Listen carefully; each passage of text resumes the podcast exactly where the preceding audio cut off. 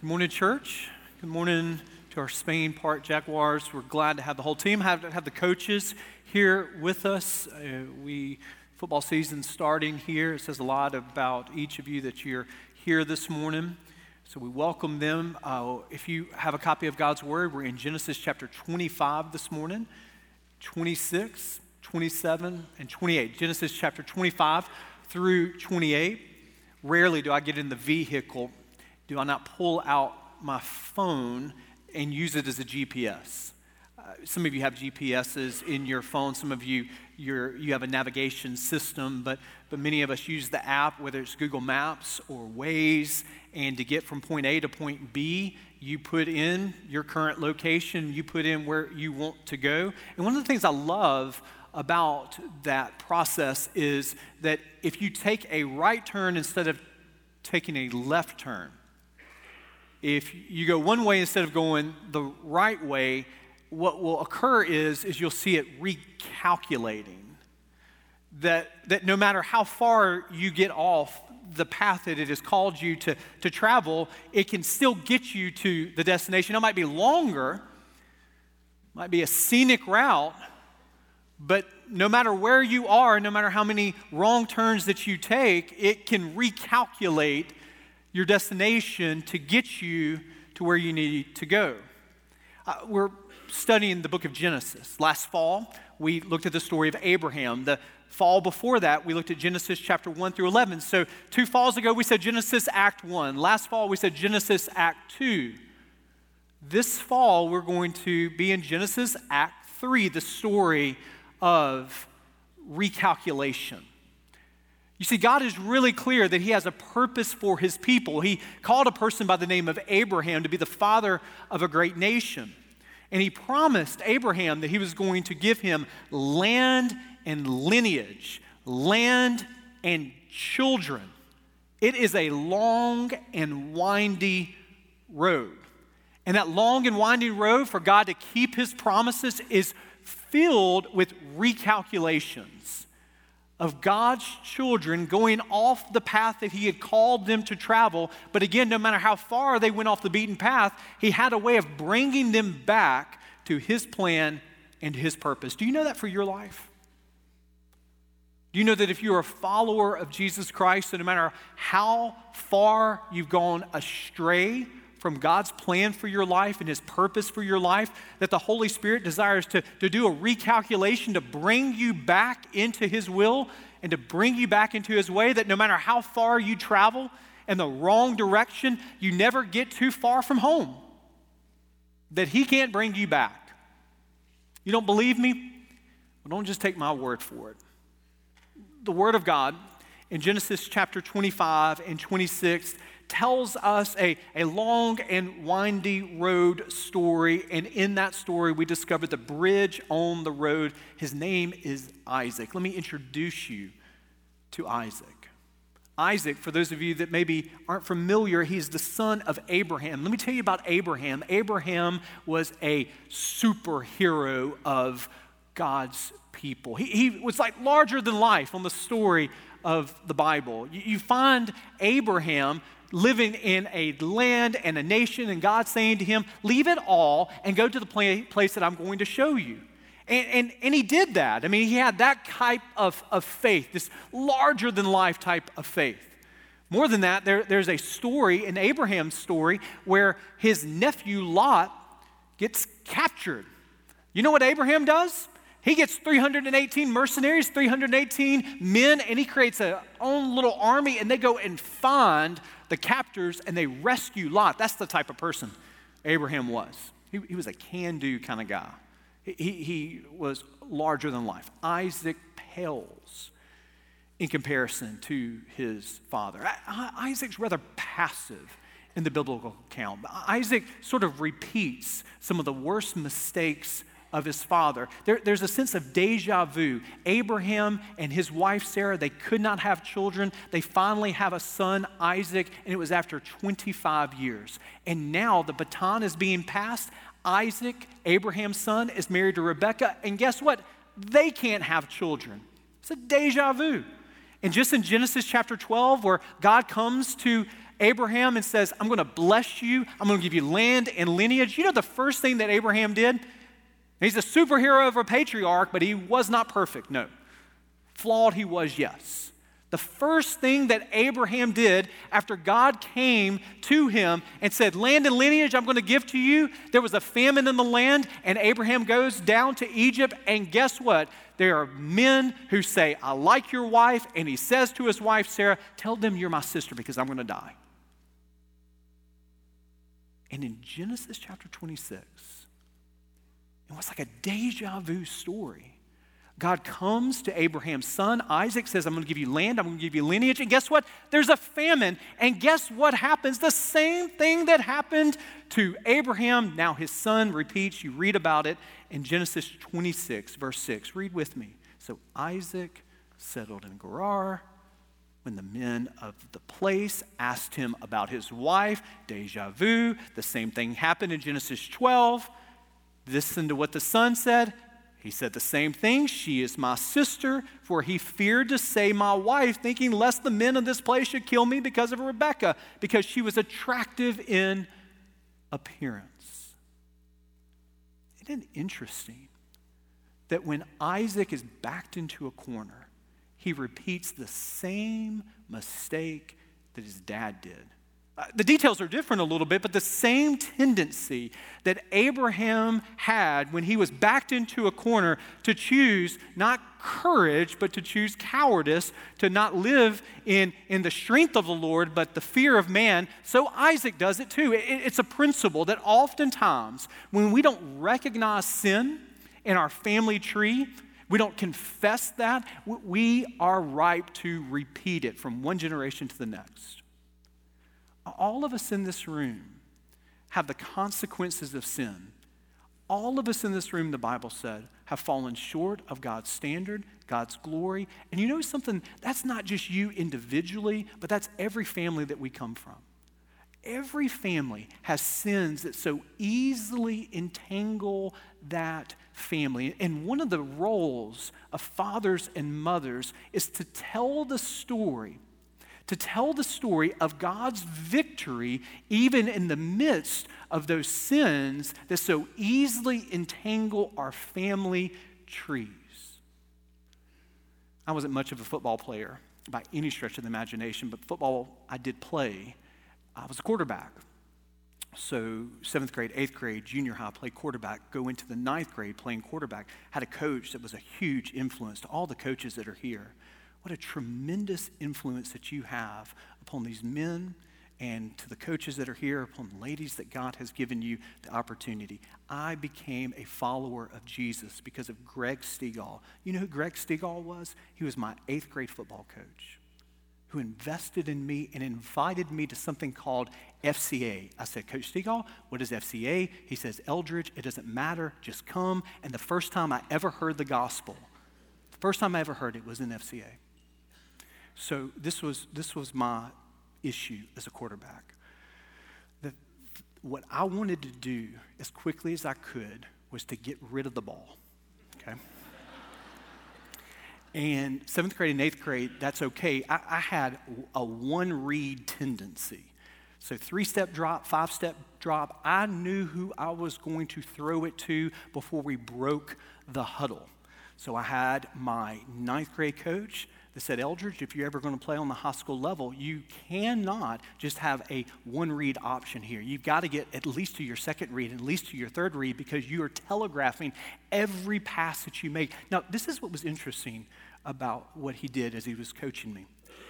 I heard that, but I still had that tendency. And I remember one time he took me to the side and he said, Eldridge, you know something? When I was 15 years old, I played quarterback. And when I was 15 years old, when I had a three step drop or a five step drop, my tendency was to do the very thing that you do. But this is what helped me get to my second read and my third read. And by him telling me, a little bit of his own struggle. There was a sense of which I only could see that I wasn't doing what was right, but when I heard that that's a very the very same road that he had traveled, now, we're reading between the lines here, we don't know, but why is it that Isaac repeats the same sinful decision that is beyond our imagination to say to his wife, that's my sister, not my wife, and put her in harm's way, just like his dad did. There is something about this story that is indicative of our tendency to repress the mistakes of our families. Now, we don't talk about that. And what we repress and don't recognize and repent of, we are bound to repeat. All of us are coaches in one form. All of us as parents, or all of us as individuals, have a responsibility to make disciples of all nations. And God has given us in our life groups, He's given us in our families, He's given us the ability, especially as parents, to not flaunt those stories, but if you were to tap the family trees of all of us that are here, the sap that comes forth is nourishing sap. It's wonderful sap to admire and to be thankful for, but there are sins that so easily entangle every family tree, and there are times where a father must say, This is how I struggled with, and you fill in the blank.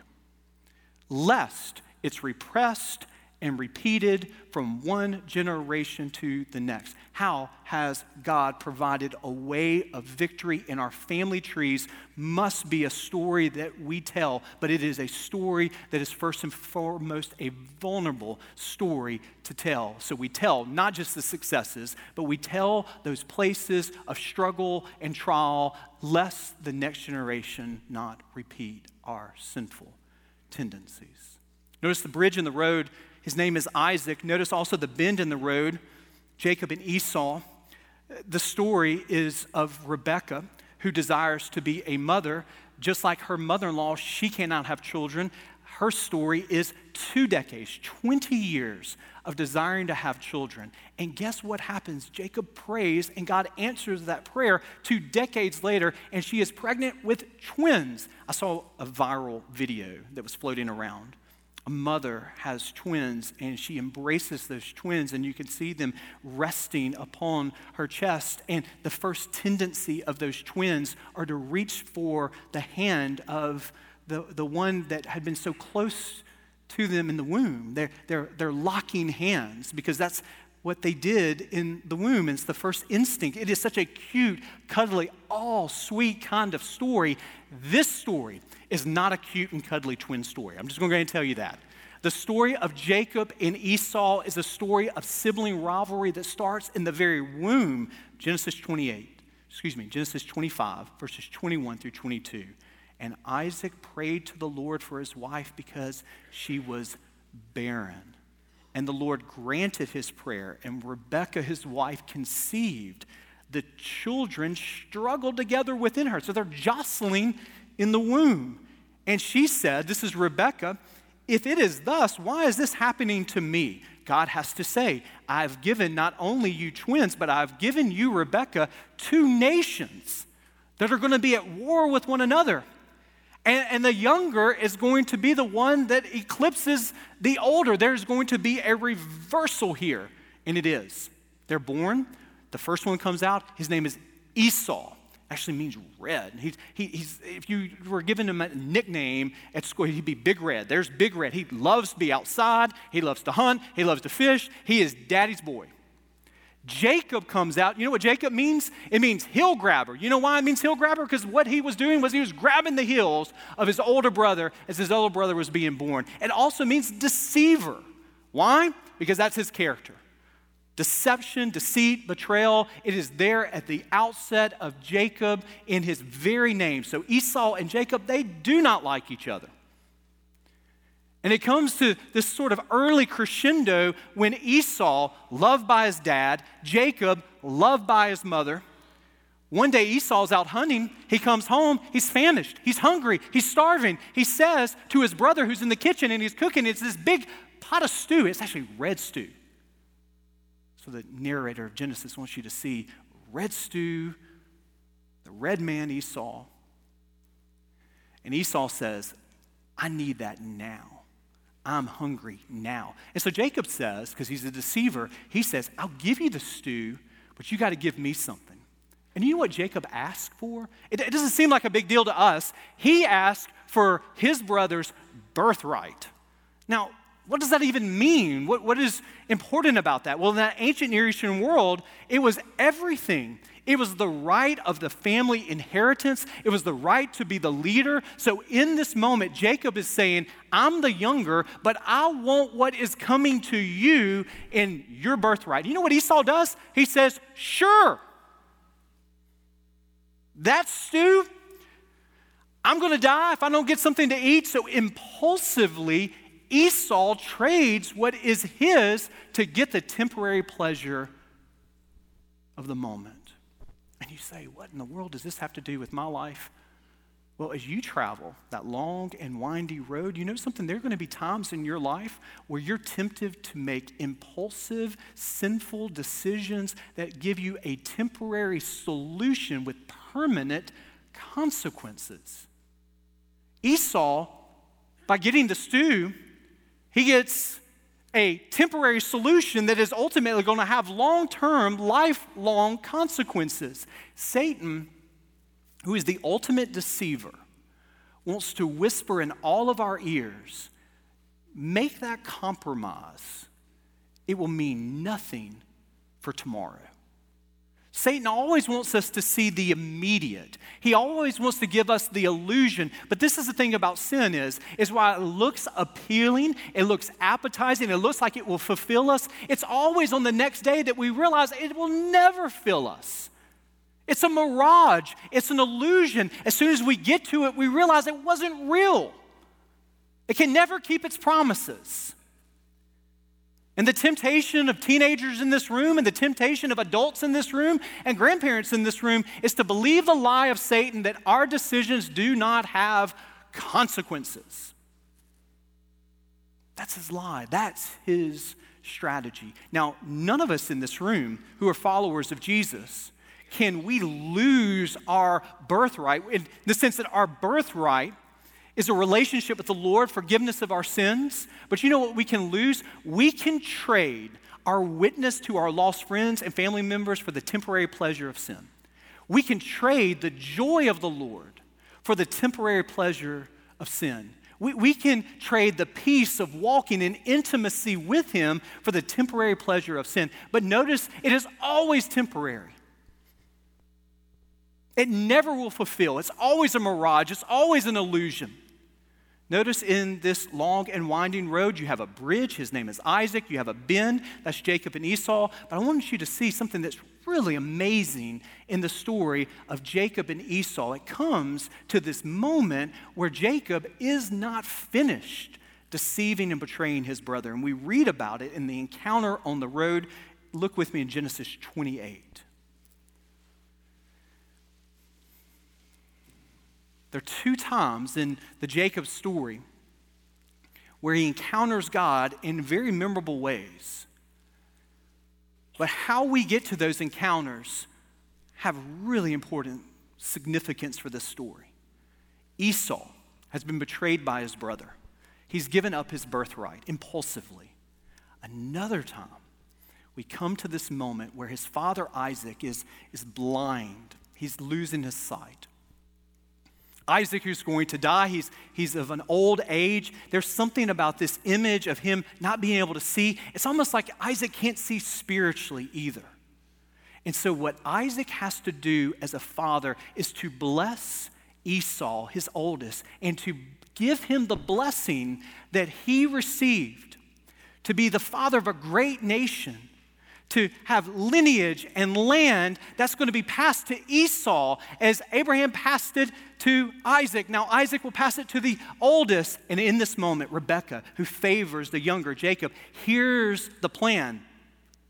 Esau is told by his dad, Go outside and go hunt and bring back something so we can eat together and celebrate. And in this moment, Rebekah calls her younger son over and says, This is your opportunity. This is your chance. Now, you got to fool your dad, so you're going to have to dress up like him and you're going to have to have hairy arms like him. And Jacob does it. He hears the words of mom, his mom. He goes in before the dad, and the blessing that was supposed to go to his brother comes to him. Esau comes back, and one of the saddest stories in all the Bible, he realizes that his brother has stolen not only his birthright, but he's stolen his blessing. And Isaac is overwhelmed, realizing as Esau comes back that he didn't give his blessing to the one that he wanted to, Esau, but he gave it to Jacob instead. You know what Jacob has to do? He has to get out of town. You know what? The only comfort that Jacob's brother has is that Jacob's brother Esau wants to kill his brother. And I don't mean wants to fight with him, I mean he has homicidal pursuits in his eyes at this moment. So Rebecca says, Hey, son, I've got a brother, and he lives in Haran. It's about a one month journey for you, but that's the only place that you can go and actually live. So you have Jacob, who has deceived his brother out of his birthright and his blessing, and he is on this long and windy road going to a place called Haran. That place doesn't seem to have any meaning to us unless we're listening really closely to the story of Genesis, understanding that the last time we saw that was in Genesis chapter 11 when God came to Abraham and said, Leave it all Go to the land I'm going to show you. And you know the place they sojourned? You know the first place that Abraham gets to? Haran. So here is Isaac and Jacob. They're in God's holy land. The very promises of land are right there. And you know what Jacob's got to do now? Because he's deceived everybody, he's betrayed everybody, he's gotten off that road. He's got to rewind his life and his promises all the way back. He's going backwards in God's story. And in that moment, Jacob is all alone. There's nobody with him. He, he doesn't even have an extra shirt to roll up to sleep on. He, he, he has to use a stone to go to sleep. That's how destitute Jacob was. And then we read this story. In Genesis 28, and he, Jacob, dreamed, and behold, there was a ladder set up on the earth, and the top of it reached to heaven. And behold, the angels of God were ascending and descending on it. And behold, the Lord stood above it and said, I am the Lord, the God of Abraham, your father, and the God of Isaac. The land on which you lie, I will give to you and to your offspring. He's just a day into the journey here. Your offspring shall be like the dust of the earth, and you shall spread abroad to the west and to the east and to the north and to the south. And in you and your offspring shall all the families of the earth be blessed. Behold, I am with you, and I will keep you. And if you want to underline something, if you want to circle something, you want to asterisk something, I will keep you wherever you go. And I will bring you back to this land, for I will not leave you until I have done what I have promised you. Then Jacob awoke from his sleep and said, Surely the Lord is in this place, and I did not know it. And he was afraid and said, How awesome is this place! There is none other than the house of God, and this is the gate of heaven.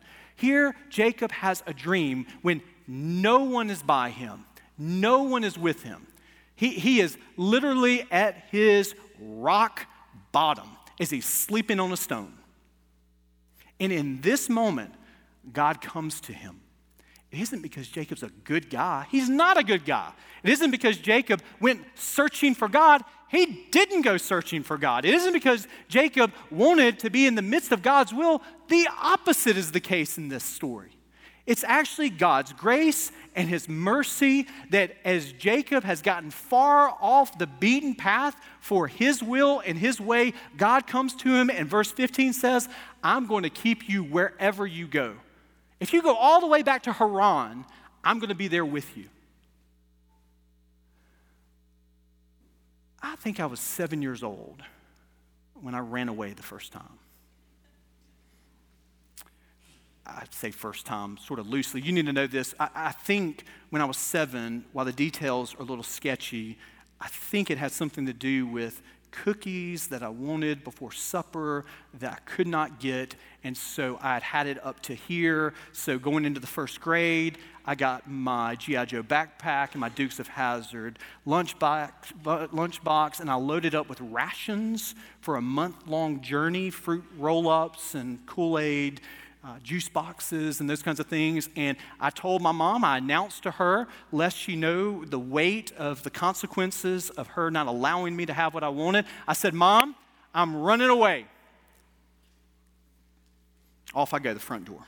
Go down my road. I get to the first stop sign, sit down right there. It had to be four days, maybe five days that I sat there. I, I think it was probably like 22 minutes actually, but I, I, I went through my rations, my fruit roll ups, and, my, uh, and, and, and got the Kool Aid boxes and I thought I heard the sound of helicopters and search parties. I, I could feel that my family had been called in and they were consoling my mother. So I ran back, thinking to myself that there would be a party for me. The one who was lost was now found. They would kill a fatted calf. But you know something? Nobody, nobody was there.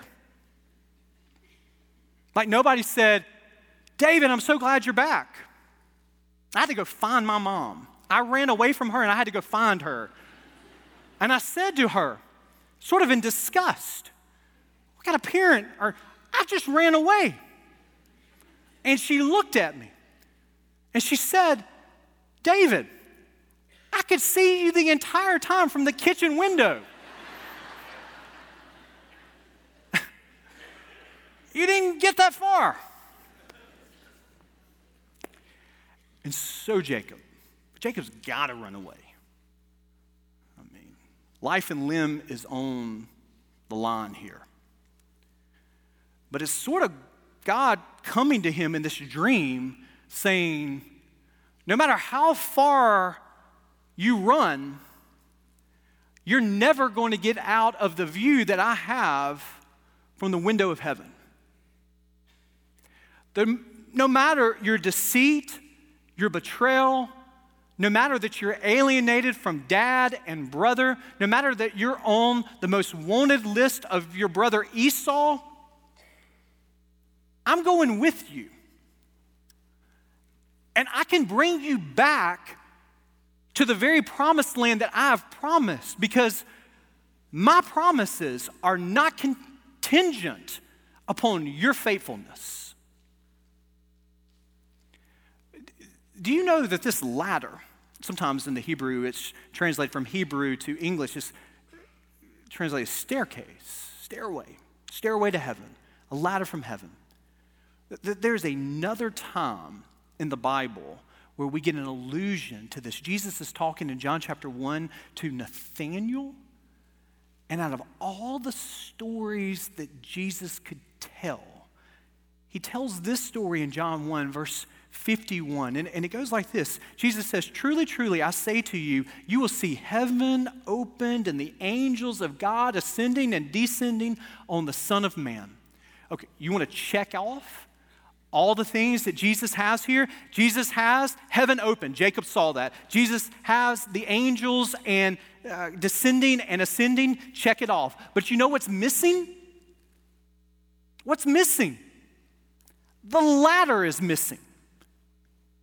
The ladder is missing. But, but if you look closely, the ladder's not missing because the angels are ascending and descending, and you know who they're ascending and descending on? They're ascending and descending on the Son of Man. So what Jesus is saying is, is there was a day when Jacob went way out of the way. And I came to him and I told him that no matter where he went, I would be with him and I could bring him back to my purposes. And what Jesus is saying to all of us here, that guess what? We don't need a ladder. We have Jesus. He is the ladder. He is the way for us. No matter our sin, no matter our mistakes, no matter how far we get off of His path, He is the way to a relationship with his Father. Do, do, you know that? You know, we think of ladders as something we have to climb. You pull off a ladder when you've got to clean out the leaves in the gutter. You pull out a ladder when you've got to get to that nook and cranny that you need to paint on your house. And so we think of ladders as something we've got to climb. But notice in this ladder, Jacob's not climbing the ladder.